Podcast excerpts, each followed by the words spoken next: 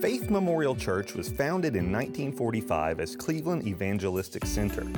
A lot has changed since then, but one thing hasn't. Faith Memorial Church's passion for Christ and compassion for the people of our community.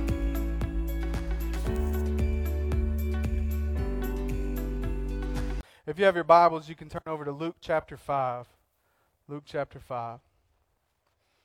We'll be in the first verse, is where we're going to start out. And if you want to, we're going to go to Luke chapter 14 a little bit later in the message, so you can earmark that place in your Bible if you feel the necessity. You know, to be honest, I really didn't want to preach from Luke this Sunday. I didn't want to preach from Luke. I uh, I told the Lord, and I jokingly shared it with my wife, but I told the Lord, I said, Lord, if I knew I was going to be in Luke so much, I'd have just started a series and we'd have just preached the book of Luke. because we were in Luke last week for the temptation and the baptism of Jesus. We were in Luke the week before that for the circumcision and the childhood of Jesus. We were in Luke the week before that for the incarnation of Jesus. And we were in Luke before that for the Emmaus journey and how all of the Old Testament speaks to the coming of Christ. And so I was like, Lord, I've been in Luke for weeks. Not that I mind. I mean, it's your word. It's great. Fantastic. But is this really what you want? And so I convinced myself that it wasn't what he wanted, and I started to try to prepare this message out of the Gospel of Mark because the Gospels are so fantastic. I mean, Mark is just abrupt and short and to the point. And so you got to preach, if you're doing the Gospels, you got to preach out of Mark every chance you get because Luke usually says it better, and so does Matthew. No offense to Mark, but hey. but I keep coming back to Luke. And the reason is is because Luke gives such a detailed account of the narrative, what actually happened. You know, Matthew is way more detailed in the teachings of Jesus and the parables and, you know, how Jesus fulfills Old Testament scripture, but and John, he's not concerned about the narrative. He's not concerned about the chronological order of events. John's just like, "Hey, Jesus is God. Let me show you why." And Mark's like, "Hey, Jesus did some cool stuff. Here's what it is." So Luke just seems to be something that we keep coming back. Do you have that image, John, of our series? Maybe. Well, while he looks for that, I want to I want to do a little bit of recap to kind of explain my point here. We started several weeks ago a series I know nothing. Wonderful. Wonderful. And the series is really a response to the way that some people choose to do ministry. I'm not beating up on them. I'm not faulting them. I'm not saying that they're going about it entirely wrong and their heart's not after God. Some of them maybe, yes, I don't know. But I'm saying that I can't do it that way. And the way that I'm talking about ministry is in this programmatic, natural, materialistic, organized, planned out, pristine, pretty, eloquent way to do ministry. I just can't do that. That's not who God made me to be. And when I started this series, it was originally going to be a standalone message, and I was just going to preach, I resolved to know nothing except Jesus Christ and Him crucified. Remember the church at Corinth? Remember how I told you when I'm having a bad day or I feel like my church sucks or I suck, I look at the church at Corinth and say, wow, there's still hope for me because they suck worse than I do? I mean, I'm serious incest, heresy, don't even believe in the resurrection or believe that it's already passed. They're praying for dead people. I mean, they, the list goes on and on and on. They're suing each other. They're experiencing division and Christian celebrityism. I mean, it's all over the gamut, all the weird stuff that they're participating in. And Paul doesn't give up on them. He doesn't also doesn't start out you know, trying to just flesh out all these natural remedies and programmatic ways to fix the problem. He starts by laying the foundation in Jesus. And he says, When I was among you, yeah, you got problems, but when I was among you, I resolved to know nothing except for Jesus Christ and Him crucified, right? That's and I've went over this several times throughout the series because it's important. Because we're not doing like a lecture circuit. We're not walking through the person and work or the life and ministry of Jesus just for the sake of collecting facts. Be careful how many facts you collect, church, because you're going to give account for what you do with those facts. We learn a lot, but we're responsible for what we do with the information we possess. You're held accountable for what you know. You're not judged according to what you don't know, you're judged according to what you do know. And so the more we know, that's why James says, Be not many teachers, brethren, or be not many masters, knowing that we shall receive the greater condemnation. You're judged for what you know. And you're also judged if you refuse to learn more. So it's kind of like a catch 22. But anyway, that's not the point. The point is is we're not just collecting information for the sake of information. We're doing it because Paul uses this as a foundation to deal with the issues of the Corinthian church. And so the life and ministry of Jesus, the person and work of Jesus Christ, has practical value and spiritual messages that we can take and input or superimpose on our situation to fix our mess. How many of you guys are interested in fixing your mess? How many of you guys don't think you have a mess? That's a whole different problem. Pride's dealt with too. Hey. Deceit is dealt with too. Lord help me. Say amen, church, just one time. I want to know you're here. Amen. Hallelujah. If I was looking this way, anyway. Hey, hallelujah. Hallelujah. But the point is is to take a journey through the life of Jesus and the ministry and to see what does that mean for us today. Granted, I know he died for me. He saved me. Great, now what? Because a lot of churches don't answer that question. They just preach the same thing over and over. Jesus Christ came. He lived a perfect life. He took your sin upon himself. He took it to the cross. He died. Now you're good. Great. Hallelujah. Thank you, Jesus. Say your little prayer and go home happy. but there's more to it than that. There's more to it than that. There is, Jesus died so that he could do a work in you, so that then he could do a work through you. And the only way that we know what that work is is to look at what he did because he's the model, he's the example. And so we started way back in eternity past, covenant of redemption. We went to creation. We showed that Jesus was co eternal with the Father, that He was the one who, through God made the heavens and the earth. And then we went and showed He fulfilled all Old Testament prophecy. And we showed the sovereignty of God in creation and how God will move the heavens and the earth to bring His will to pass. And then we showed that the blood of Jesus was shed seven times. That it was shed in eternity past, that it was shed at his circumcision in Gethsemane, at the whipping post, in the judgment hall, in the Via Dolorosa, and then on the cross. And then he then took and sprinkled that blood in the grave and in the heavenly mercy seat. And we showed that the blood cleanses us from all sin and paved the way for us to be anointed with the Spirit and with the oil of gladness in particular, because that's a big one for me right now. Because God doesn't want you to mourn your Christianity, He wants you to be joyful in it. And then we are brought to where we're at today. Luke chapter 5, verse 1. Let's read it and then let's talk about it. And it came to pass that as the people pressed upon him to hear the word of God, he stood by the lake of Gennesaret, and saw two ships standing by the lake, but the fishermen were gone out of them, and were washing their nets. And he entered into one of the ships, which was Simon's, and prayed him that he would thrust out a little from the land. And he sat down and taught the people out of the ship. Now, when he had left speaking, he said unto Simon, Launch out into the deep, and let down your nets for a draught. And Simon answering said unto him, Master, we have toiled all the night, and have taken nothing. Nevertheless, at thy word I will let down the net. And when they had this done, they enclosed a great multitude of fishes, and their net brake. And they beckoned unto their partners, which were in the other ship, that they should come and help them. And they came and filled both the ships, so that they began to sink. When Simon Peter saw it, he fell down at Jesus' knees, saying, Depart from me, for I am a sinful man, O Lord. Mm. For he was astonished, and all that were with him, at the draught of the fish which they had taken. And so was also James and John, the sons of Zebedee, which were partners with Simon. And Jesus said unto Simon, Fear not, from henceforth thou shalt catch men. And when they had brought their ships to land, they forsook all and followed him. This is honestly one of my favorite things of Scripture. And I say that a lot my favorite, my favorite, my favorite, because it's all my favorite.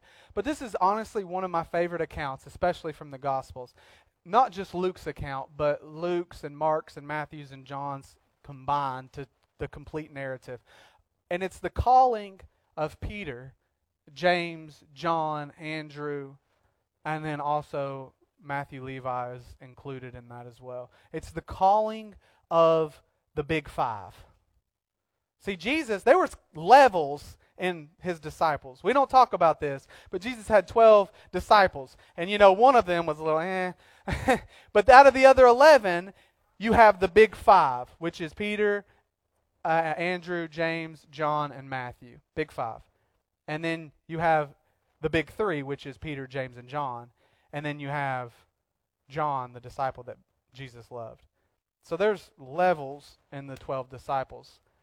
And that's because Jesus calls us, but how far are we willing to go into intimacy with him? That's left up to us. Jesus, when he says this, he says, Come, follow me, and I will make you fishers of men. Now, that's from Mark's account of this story. Mark chapter 1, you can read it uh, from that account later. But he says, Come, follow me, and I will make you fishers of men. See, this whole passage, and Luke 14, which we're going to go to, is all about the call of Jesus to come be a disciple. See, Christianity is all about discipleship. Our journey in Christianity is all about discipleship. And a disciple is someone that takes upon the discipline of their master.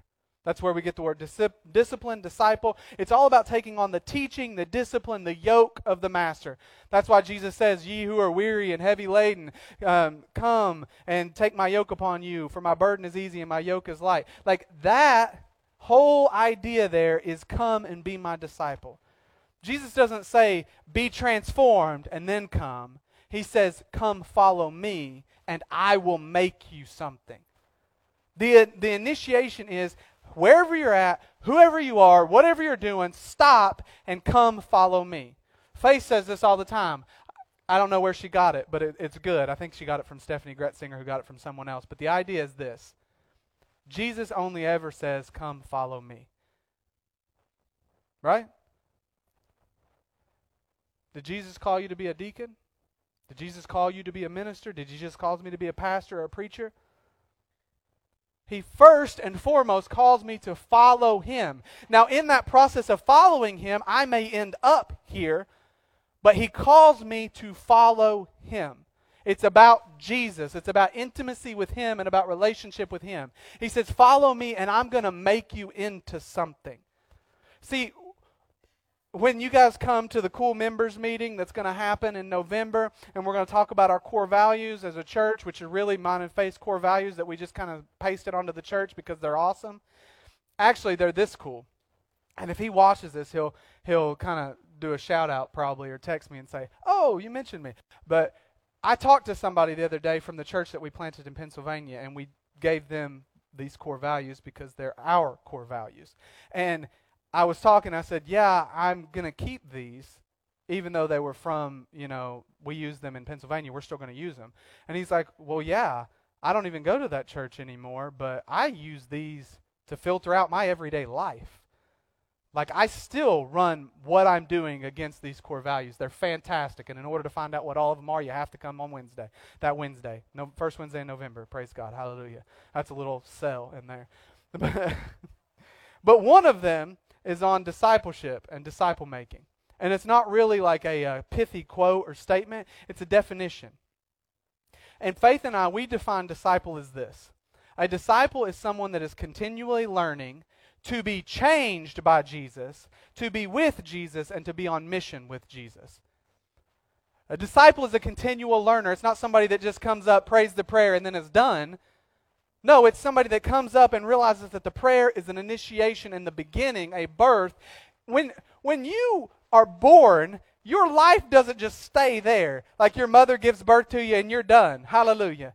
Like that's not, no, you got to grow up. You got to learn to talk and to walk and to write and to teach and to all the cool stuff and then whatever job you get. Like it's not like you have a baby and it's like, woo, you have arrived. You've succeeded.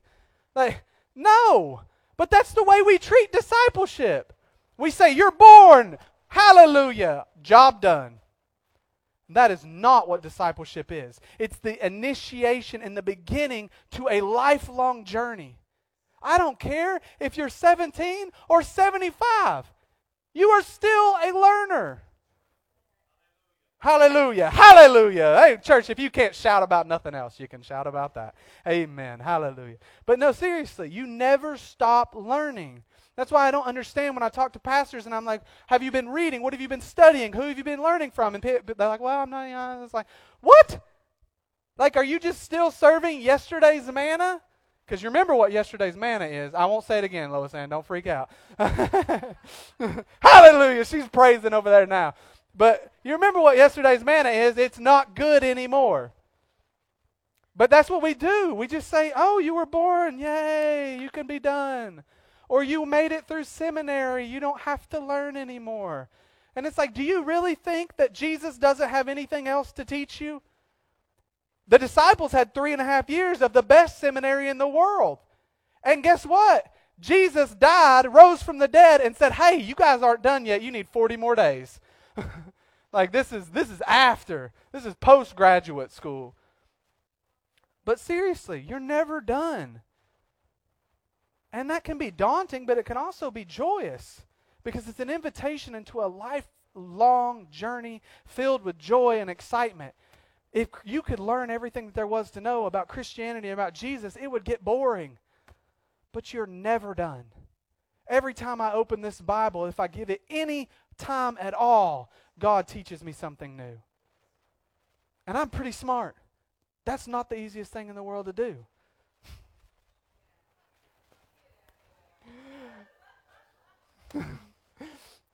anyway, anyway. But seriously, it's a journey into discipleship. And there's only one way to do it to deny yourself, to die. Dietrich Bonhoeffer says the call to discipleship is the call to come and die. You die to yourself, you forsake everything and everyone. And we'll get to that more in a minute, but I want to break down because what I want to deal with this week is excuses. Excuses. because we're good at excuses, church. We're good at excuses. Listen, I this is this is not a sell, but I, I, watched a show called The Office. I watched, I have watched a show called The Office. And during this, there's this one scene where the boss, Michael Scott, nobody, he, he's re, he's really hard to handle. He's an EGR, extra grace required person. He's hard to tolerate, and he's all the time trying to get people to go out to lunch with him, and they don't want to, so they come up with every excuse in the world. And there's one scene where he walks out, and Jim and Ryan are sitting right here, two other characters, and he says, Hey, do you guys want to come to lunch with me? And Ryan says, I can't. I just ate there yesterday. I got sick. My mom invited me to lunch. My car broke down. I don't have the time. I'm way behind on work. I mean, he goes through like 30 excuses just. And Jim just looks at him and says, Thanks for taking every excuse in the book. And he pulls out his phone and he says, I keep them on my phone. like, we're good at excuses, church. We got the lock on excuses the Lord says, "Go share the gospel with that person." And we're like, "Lord, what if what, they're pro- they look like they're having a rough day? They're busy. Can't you see they're in a hurry? I don't want to distract. I don't want to inoculate them against the gospel. I don't want them to think that I'm crazy. I don't want to ruin my reputation. What if they get mad at me? What if they pick up that can of green beans that they just bought and throw it at me? Like we just come up with every single excuse in the world not to be obedient. We're good at excuses, church." It's like Paul says, I'm the chief of the sinners. Listen, I can be the chief of excuses. I can be the chief of excuses, and so can you. Let's talk about them. Let's talk about them. Last week we talked about sin, temptation to sin, right? And when we talked about temptation to sin, what we're really talking about is the devil trying to tempt Jesus to do something he shouldn't do. And most of us, when we think about sin, that's what we think about, right? We think about doing something that we shouldn't do, going somewhere we shouldn't go, watching something we shouldn't watch, touch not, taste not, handle not. You know, that's what we think about when we think about sin. But that's only one category of sin. That's sins of commission, meaning you commit an action you know you're not supposed to commit. There's another type of sin, and it's called sins of omission. The Bible says, To him that knoweth to do good and doeth it not, to him it is sin. Sin of omission is when you don't do something that you're supposed to do. And that is just as much a sin as doing something you shouldn't do. Just as much a sin as doing something that you shouldn't do is not doing something that you should do. And this is where excuses come in. Last week we talked about motivations and temptation to do something wrong. Now we're going to talk about excuses to not do something right. And there are three categories, and we'll get to them in a minute, but I want to talk to you about how the devil likes to come at us. We'll get to our own excuses. See, in this life, you've got three things that wage war against you the world, the flesh, and the devil. And we can talk about the world all day long. I'm not going to get into that today. Just look at the cultural climate. Just look at what they put on the news. Look at what they teach in the schools. Look at what they preach from their pulpits. Yeah, oh yeah, the world has some pulpits. Look at what they preach. Look at what they share. Literally, I, I was talking about this the other day. There is a well known minister, has one of the largest churches in America, and he is hosting a vision conference on Christianity with Christian, quote unquote, ministers, and one of them is uh, a LGBTQ. One of them is transgender. That is going to be speaking at his conference. No idea what he's what he's doing. Definitely doesn't have the spirit of God. And his father is one of the most prominent ministers that's ever been in America. That's all I'm going to say, because I say any more, you'll know who I'm talking about. Hallelujah. His name is Andy Stanley. Oh, shouldn't have said that, but I did anyway. I did anyway. Don't, be careful who you listen to, church. Listen, you can get the word anywhere you want in America. There are 15 channels you can turn on the TV. I was messing with the TV this morning, and there's Daystar, and there's TBN, and there's you know uh, Wellspring, and what a light something, and th- there's all kinds of channels and apps and things you can get anyone you want to teaching or preaching. Be careful who you listen to, because 90% of them are heretics. I'm serious. And if you're not careful, because 80% of what they say is good, that you buy into the other 20% because you're like, they never let me down up to this point. Be careful you listen to, church. I'm not going to go through and list and say, don't listen to him, don't listen to him, don't listen to him. But I am going to say this be careful. Weigh everything by the Spirit. Test the spirits to know whether or not they are of God. The first thing that comes against us is a lack of passion. And the world will do this to us. The world will produce a lack of passion in us. It's easy to get distracted. I remember this testimony a woman from China. She was a missionary in China, and she had done all of this work. I mean, I forget how many people she had led to the Lord and baptized, how many underground churches she had planted, but she was just this wonderful minister of the gospel. And she comes to America for a conference, and she does the conference, and yeah, you know, some of our conferences, some of them are great. Some of them are great, but I'm just talking big picture. And we live in Cleveland, so I have to be careful how I say this because everybody's like, Are you talking about my, people? I'm not. I'm talking about in general. Because I've been to conferences in Indianapolis, I've been to conferences in Colorado, I've been to conferences in Pennsylvania, I've been to conferences all over the place. So I'm not talking about the ones here, I'm just talking in general. You have our conferences where we bring in the best singers, we bring in some well known speakers, and we have a good time and party, and nobody's life really gets changed, and nothing really happens, and everybody goes home kind of happy, but really not. It's just a paste over uh, the fact that we're wondering why we don't have any more power than what we actually have. But the woman comes to a conference like this. I'm going to get myself in trouble today. Uh, the woman, I always look at her to measure how, how close I am to being excommunicated. but the woman comes to a conference and she's a speaker and she speaks and at the end of it it's time for her to go home. And she looks to the guys the people that had invited her to come and she says i am so impressed by you. And like when i'm first hearing this story i'm like lord did she hit like an opiate den some point in time? Like what the mess? So impressed by us. And she's but she tells him she says in america you have so many distractions in China, if you're a Christian, you're a Christian because they kill you. like, like you're if you're a Christian, you're a Christian. But in America, you can be kind of a Christian. Or you can be a Sunday Christian or a Sunday and Wednesday Christian, or you can be a Christian when it's convenient for you or when something's difficult, and you can not be a Christian the next day and then go back, and nobody says anything because they're doing their same thing. They're living their life the same way. There's so many distractions, and it's so easy to be lukewarm and be passionless and still call yourself a Christian in America. That's why people who are secular and don't go to church, don't have a Bible, don't read the Word, don't follow Jesus, they say, I want to get married. Let's go find a church. And that's why I said when we talked to the I talked to the church council, I was like, let's just say this: if you want to get married in our church, you have to be coming here for six months, because I don't want you coming to get married here. It, like, why do you want to get married in a church? You're not a Christian. I don't care what moniker you put on your life. You're not a Christian, so why get married in a church? It's because you still want that cultural, traditional value when it suits you because you want to have the pretty wedding in the church. It's like, but what about every other day of your life? Doesn't matter. Because in America, it's so easy to just be whatever, lukewarm Christian. Anyway, passionless. But here's the thing at the first verse the first verse, the way that this whole narrative starts, the people are pressing on Jesus to hear the word. That's not passionless, that's being full of passion. And I, I, think about this. I mean, they're pressing on him so much. I can just imagine Jesus. He's already backed up to the shore. His feet are probably in the water. And they're pushing him. And he's like, if I back up anymore, I'm going to be swimming. So he says, Peter, let me sit in your boat, push out a little ways so he can create this kind of like natural amphitheater and then teach the people. And that's what he does. But they're pressing in because Jesus isn't using a Shure microphone. He doesn't have a Bose sound system. Like he's speaking and they're trying to hear what he says because they're hungry for the word.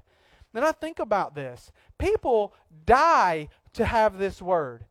In our own day, there's like 50, 52 countries, I think uh, Voice of the Martyrs just put out 52 countries where the Bible is illegal. There's varying degrees of how illegal it is, whether to be imprisonment or death or fine or whatever, but it's illegal in 52 countries. Illegal. People have to smuggle it in and have church underground. And some of them, if they get found, they get their heads off. But they still do because they have a passion and a hunger. I heard a testimony about a man who converted his entire village because he found the page of 1 Corinthians 13. The page. One page of Scripture, and he did more with it than some pastors do with the whole Bible. Think about the Protestant Reformation when the Bible was illegal to have in any other language other than Latin, and how people like Martin Luther and John Wycliffe and William Tyndale suffered, and some of them even gave their lives to translate the Bible to get it in the hands of the average person. And shortly after this, there was a Puritan preacher who sat on his horse and he preached a message. And basically, what he said was this He said, He spoke he, as the voice of God. He said, I gave you my word. You didn't have it for a thousand years. I gave you my word, and you've neglected it, so I'm going to take it back again. And he preached it until the people were on their hands and knees weeping, saying, God, please don't take your word from us. I think about Charles Spurgeon. He said, There's enough dust on some of our Bibles to write out the word damnation. And I'm like, in 1 Samuel, it says this 1 Samuel 2, when it begins the narrative of his life after Hannah's cool stuff. He says, The word of the Lord was precious in those days. There was no open vision. And the lack of open vision had created a value and a preciousness to the Word of God. And in our day, we have Bibles everywhere. Number one sold book in the world. Everywhere. Teaching however you want to get it, until we're gluttons for the Word of God. But you know the thing about gluttony? How many of you guys like to eat? I like to eat. Oh, Thanksgiving is my favorite. Hallelujah. But hey, it's coming soon. We're approaching the mark. I press towards the mark. Anyway. hey, but you, you know when you eat, Oh, and it's good food. The other day we made fried rice and it was so good. And so you're two, three bowls in and you get, oh yeah, oh yeah, we eat. We eat. We praise God for high metabolism. Say, Lord, don't take your Holy Spirit from me. listen, listen, I can say this. There is a reason you don't have a lot of underweight pastors in the church of God we have overcome the spirit of uh, anorexia. Okay? Hallelujah. Hallelujah. Anyway, anyway. Woo! anyway, moving on. Moving on. But when you know when you eat and you get two or three bowls in or a plate, maybe you go back for your second plate. You know that feeling where you just you got to let the belt out a few notches and you just happy but miserable? And then someone walks up to you with another plate of food and like, you want th- th- you want this? Me, I can't say no to a blessing, but I'm just saying that feeling where you're like, the thought of food just about makes you sick. Now, 10 minutes ago, depending on how fast of an eater, maybe 30 minutes ago, whatever, you would have mouth watering, drooling to get another plate or to get a plate. And now that same plate is like, oh, no. You know what I'm talking about? That feeling? Uh, come on, this is common. No temptation has taken you but that which is common to man. Come on now. we do that with the Word of God. We do that with the Word of God. Don't believe me? How's your Bible through a year plan coming? How many of you died in Leviticus? Come on. Come on. Preach to me, church. but I'm, I'm serious. How many times do you get up in the morning and struggle to pray? How many of you struggle and have had moments where you're like, oh, it's First and Second Chronicles? you, you know what I'm talking about. Come on, church. Take the halos off and put them next to you. they ain't yours anyway.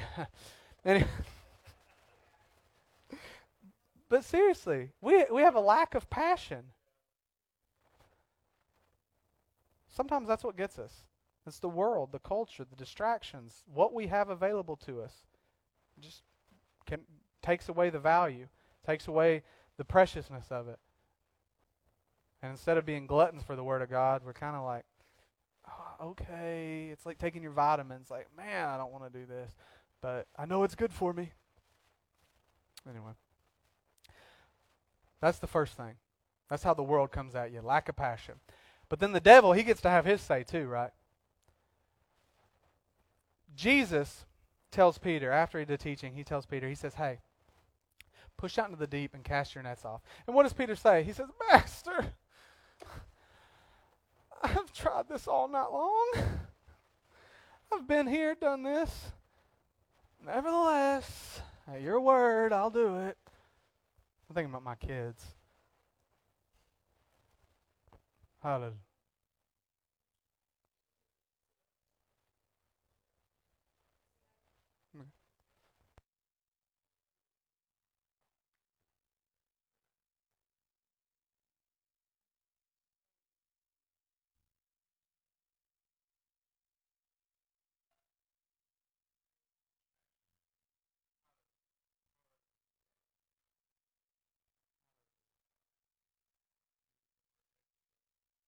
Jesus. For those of you that watch online, everybody is alive and okay. Nothing is hurt, nothing is broken. We are fine. Amen. Amen. Thank you, Jesus, because even situations like that could have been a whole lot worse. So praise God. Praise God. So, Peter, he says this. He says, uh, Nevertheless, I'll do it. How many times the devil come at you with your past failures? How many times the devil come at you with your mistakes? How many times have you told Jesus when he the Holy Spirit moves on you and he says, "Hey, they're doing an altar call for healing. Why don't you go up for to pray for be healed?" And you're like, "Lord, I've had people lay hands on me. I've had the best and the brightest and the most anointed pray for me. Why do it again?" How many of you, when God says, I want you to share the gospel with that family member or that friend, and you're like, Lord, I've done it. I've shared the gospel with them. They don't believe, they won't accept. I'm going to end up getting on their nerves. And you're like, I've tried this. I've done that. I've been there. I've done it over and over and over again. I've messed up over and over and over again. You guys know what I'm talking about. It's like share the gospel with them or tell them this. And you're like, oh my goodness, Lord, I've done that. It hasn't done any good up to this point.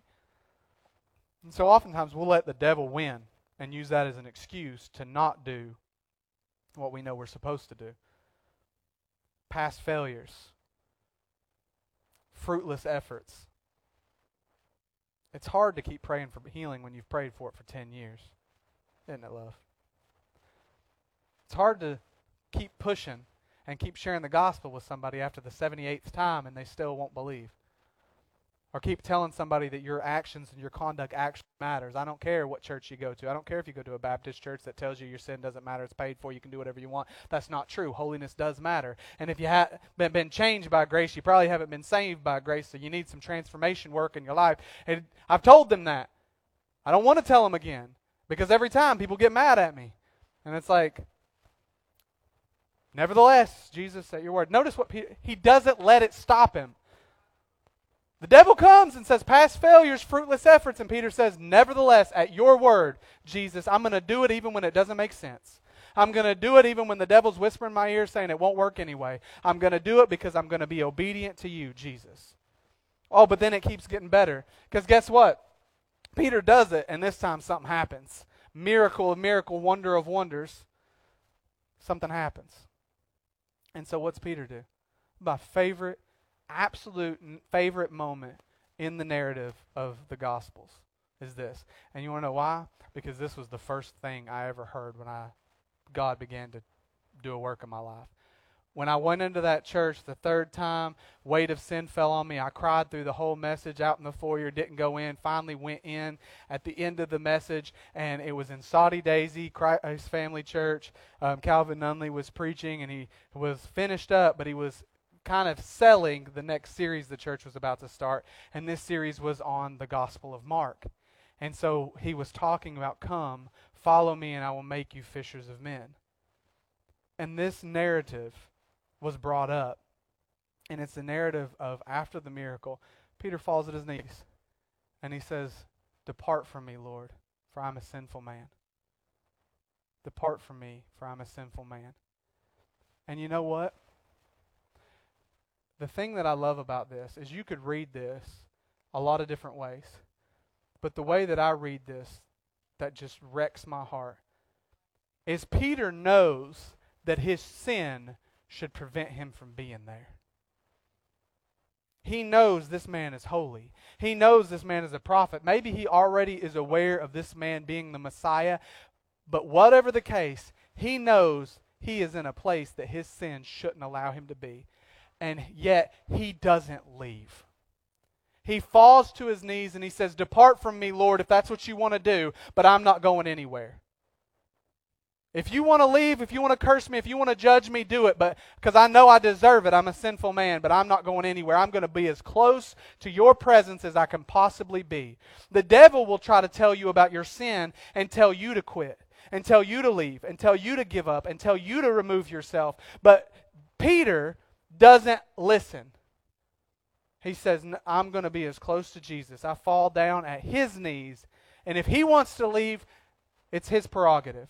But I'm not going anywhere. And what we do is we sometimes listen to the devil and we let our sin disqualify us or separate us from Jesus. When Jesus says, Everyone, come to me. Whosoever will come unto me, I will in no wise cast out. He says, Your sin doesn't separate you from me. I'm paying for that. Everything's handled. I want you. Come follow me. Because he says, Peter, don't fear. Fear not. I'm going to make you into something. Just follow me. Just come, come to me. Come to me. Don't listen to Satan. Satan will put up your past failures, your fruitless efforts, your wasted endeavors, your sin, every mistake you've ever made. He'll put everything up in front of you and say, You're disqualified. And that's sometimes why I hate. I know that there's necessary evils in religion, but sometimes I hate the way that we go about ordaining somebody. Because I have watched people who have had two or three marriages before they came to Christ or even after they came to Christ, but God does a legitimate work in their life, and they're new and they're filled with the Holy Spirit, and they got to go through huck and muck because we want our papers to be read a certain way. And sometimes I'm like, man, I just wish we had a better spirit of discernment. And I'm not faulting the Church of God, or I'm not faulting, you know, the Christian Mission Alliance, or any anybody that I've been a part of or that I've worked with. I'm not faulting any of them. I'm just saying that because we create institutions and processes because we don't have the level of discernment that I wish we did. I wish we had a greater level of discernment so that that way, if somebody had been married two or three times, we would be able to feel the Spirit of God on them and say, I know that you've been through this, but God's called you, and your sin doesn't disqualify you. Whether uh, your situation, your circumstances, your past failures, your fruitless efforts, God can begin a new day right now, regardless of your age. Moses didn't get started till he was 80. Like, regardless of all of that, I can do a work in you right now.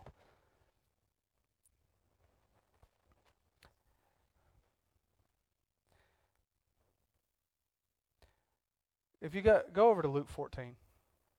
Go over to Luke 14. See, this is the world is going to try to steal your passion with distractions, with whatever else. The devil is going to bring up your past failures, your fruitless efforts, and your sin. I reminded of the story it's attributed to Martin Luther. Whether it actually happened, I don't know. But the story is this Martin Luther was in his room when he was still a monk while he was waiting on the Lord to flesh out the doctrine of justification by faith alone. And he was sitting there, and the devil came to him. And the devil appeared to him, and the devil started telling him, You're a sinner, you're wretched, here's your failures, here's your fruitless efforts, here's your sin. And Martin Luther's kind of like, Tell me something I don't know. And so the devil then starts writing his sins on the wall floor, wall, ceiling. Writes his sins, every sin he's ever committed. And Martin Luther's like, Keep writing, keep writing. And the devil's like, Now I'm done. He's like, no, write something else. Write some more. And the devil's like, no, I'm done. This is it. This is every sin you've ever committed, every failure, every mistake, every fruitless effort. This is it. All your sins. And he says, well, you got one more thing to write. And the devil said, no, I don't. And he said, yes, you do. You need to write, the blood of Jesus Christ cleanseth me from all sin. The blood of Jesus Christ cleanses me from all sins. Listen, your fruitless efforts, your past failures, and your sin cannot and will not prevent Jesus from saying, Come, follow me unless you let them. Passion or pa- being passionless is still up to you. You ever heard the expression, you are what you eat? You ever heard that? You ever heard the expression, sleep begets sleep? Hallelujah. I like sleep. Naps make you sleep better on Sundays. Praise God. But, hey, but that's true when you're talking about a kid, a young infant, sleep begets sleep. They're not sleeping well, put them to sleep earlier. Let them have more sleep because sleep begets sleep.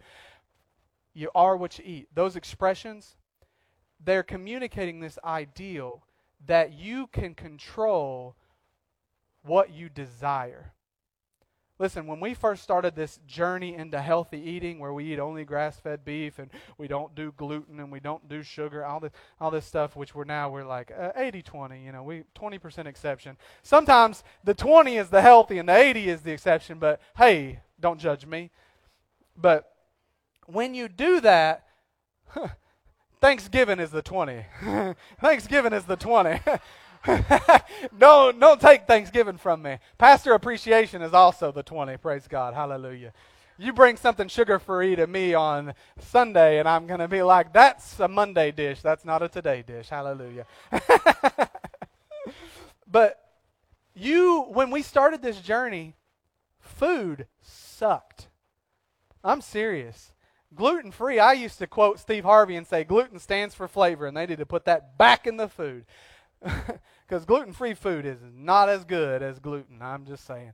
But anyway, we started this, and you have to cultivate and develop taste buds. And once you do, going back to the other way of eating is can be tough. Listen, I can't. I, I, used to love a Big Mac, and now I try a Big Mac, and it's like eating a cereal box. It ain't good. Sorry, McDonald's, but it's the truth. make it the way you used to make it, and we'll talk. But anyway, you cultivate your taste buds. You have the ability to cultivate a passion for the Word of God by getting into the Word of God. Cultivate a passion for prayer by praying. So these, your passion, your past failures, fruitless efforts, and your sin only keep you from following Jesus if you let them. Now let's talk about what you do to yourself the world, the flesh, and the devil. We did the world, we did the devil. Now let's talk about what you do to yourself. There's three categories for excuses, and we're going to read them right here. The verse 16, Luke 14, verse 16. We're going to read down through verse 24. Then said he unto him, A certain man made a great supper and bade many, and sent his servant at supper time to say to them that were bidden, Come, for all things are now ready. And they with one consent began to make excuse. The first said unto him, I have bought a piece of ground, and I must needs go and see it. I pray thee, have me excused. And another said, I have bought five yoke of oxen, and I go to prove them. I pray thee, have me excused. And another said, I have married a wife, and therefore I cannot come. So that servant came and showed his lord these things. Then the master of the house, being angry, said to his servant, Go out quickly into the streets and lanes of the city, and bring in hither the poor, and the maimed, and the halt, and the blind. And the servant said, Lord, it is done as thou hast commanded, and there is yet room. And the Lord said unto his servant, Go out into the highways and the hedges, and compel them to come in, that my house may be filled. For I say unto you that none of those men which were bidden shall taste of my supper. This right here, this passage, this story, is about discipleship. If you don't believe me, read the passage following. And he says, If you don't hate your father and your mother and your brother and your sister, yea, even your own life also, you're not worthy to be my disciple. And then he goes on and he says, Anyone that does not deny himself and take up his cross and follow me cannot be my disciple, is not worthy to be my disciple. And then he talks about counting the cost and the strategy of one king versus another. And he goes on, and the whole thing culminates in this idea of discipleship has a cost. It has a cost. And that cost is everything. Discipleship is the most expensive thing in the world because it doesn't cost everything you have, it costs everything that you are. It's everything. It's everything. And so the story is I've made everything ready. Jesus made everything ready through the person and work of Jesus, through the atonement, through the resurrection, through the giving of the Holy Spirit. He made everything ready. All provisions have been made, and there's, with one consent, three excuses given. Remember the motivations to sin? appetite, ambition, and appearance?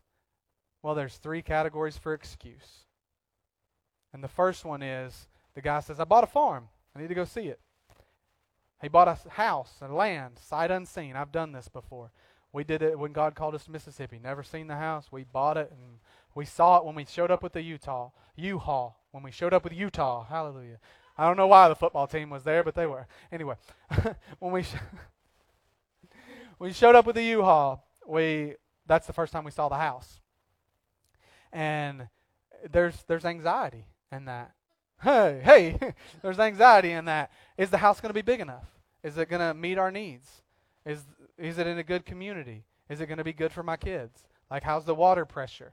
Come on. If you don't check the water pressure when you're buying a house, you're messing up. Check the water pressure. How's the huh, nobody likes a wimpy shower. How's the water pressure? You know, like all these questions that you can't answer until you, you see. So I get it.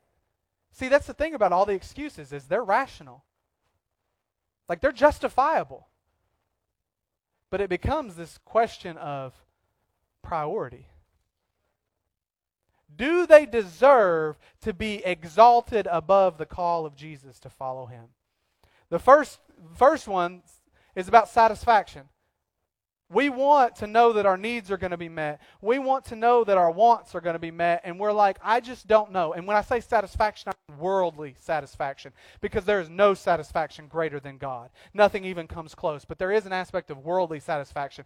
We're like, well, I can't watch those movies anymore. I can't go here anymore. I can't do this. And church is on Sunday, and Sunday's supposed to be NFL day. And now they have games at 9.30. And if I can't watch the 9.30 game because then, and Wednesdays is just difficult because I get off of work. And like, it just, and we, we, we worry about our, our satisfaction and we allow that to become an excuse to keep us from just following Jesus. The second, and notice this satisfaction is a lot like appetite. The second one, the guy buys five yoke of oxen.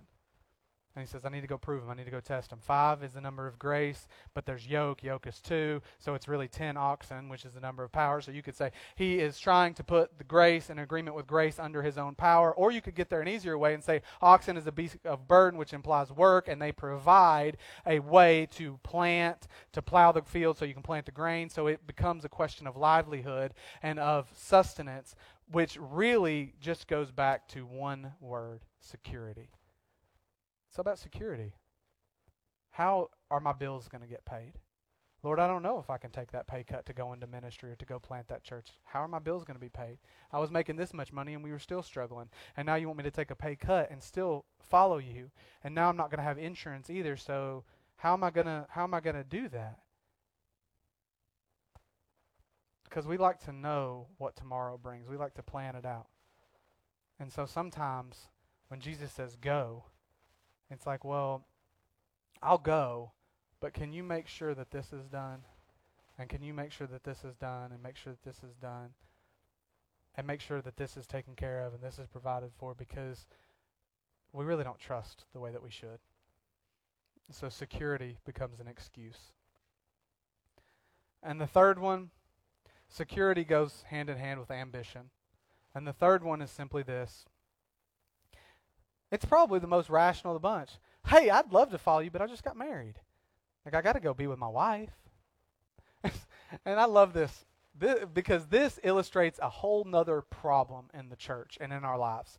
We create these false dichotomies.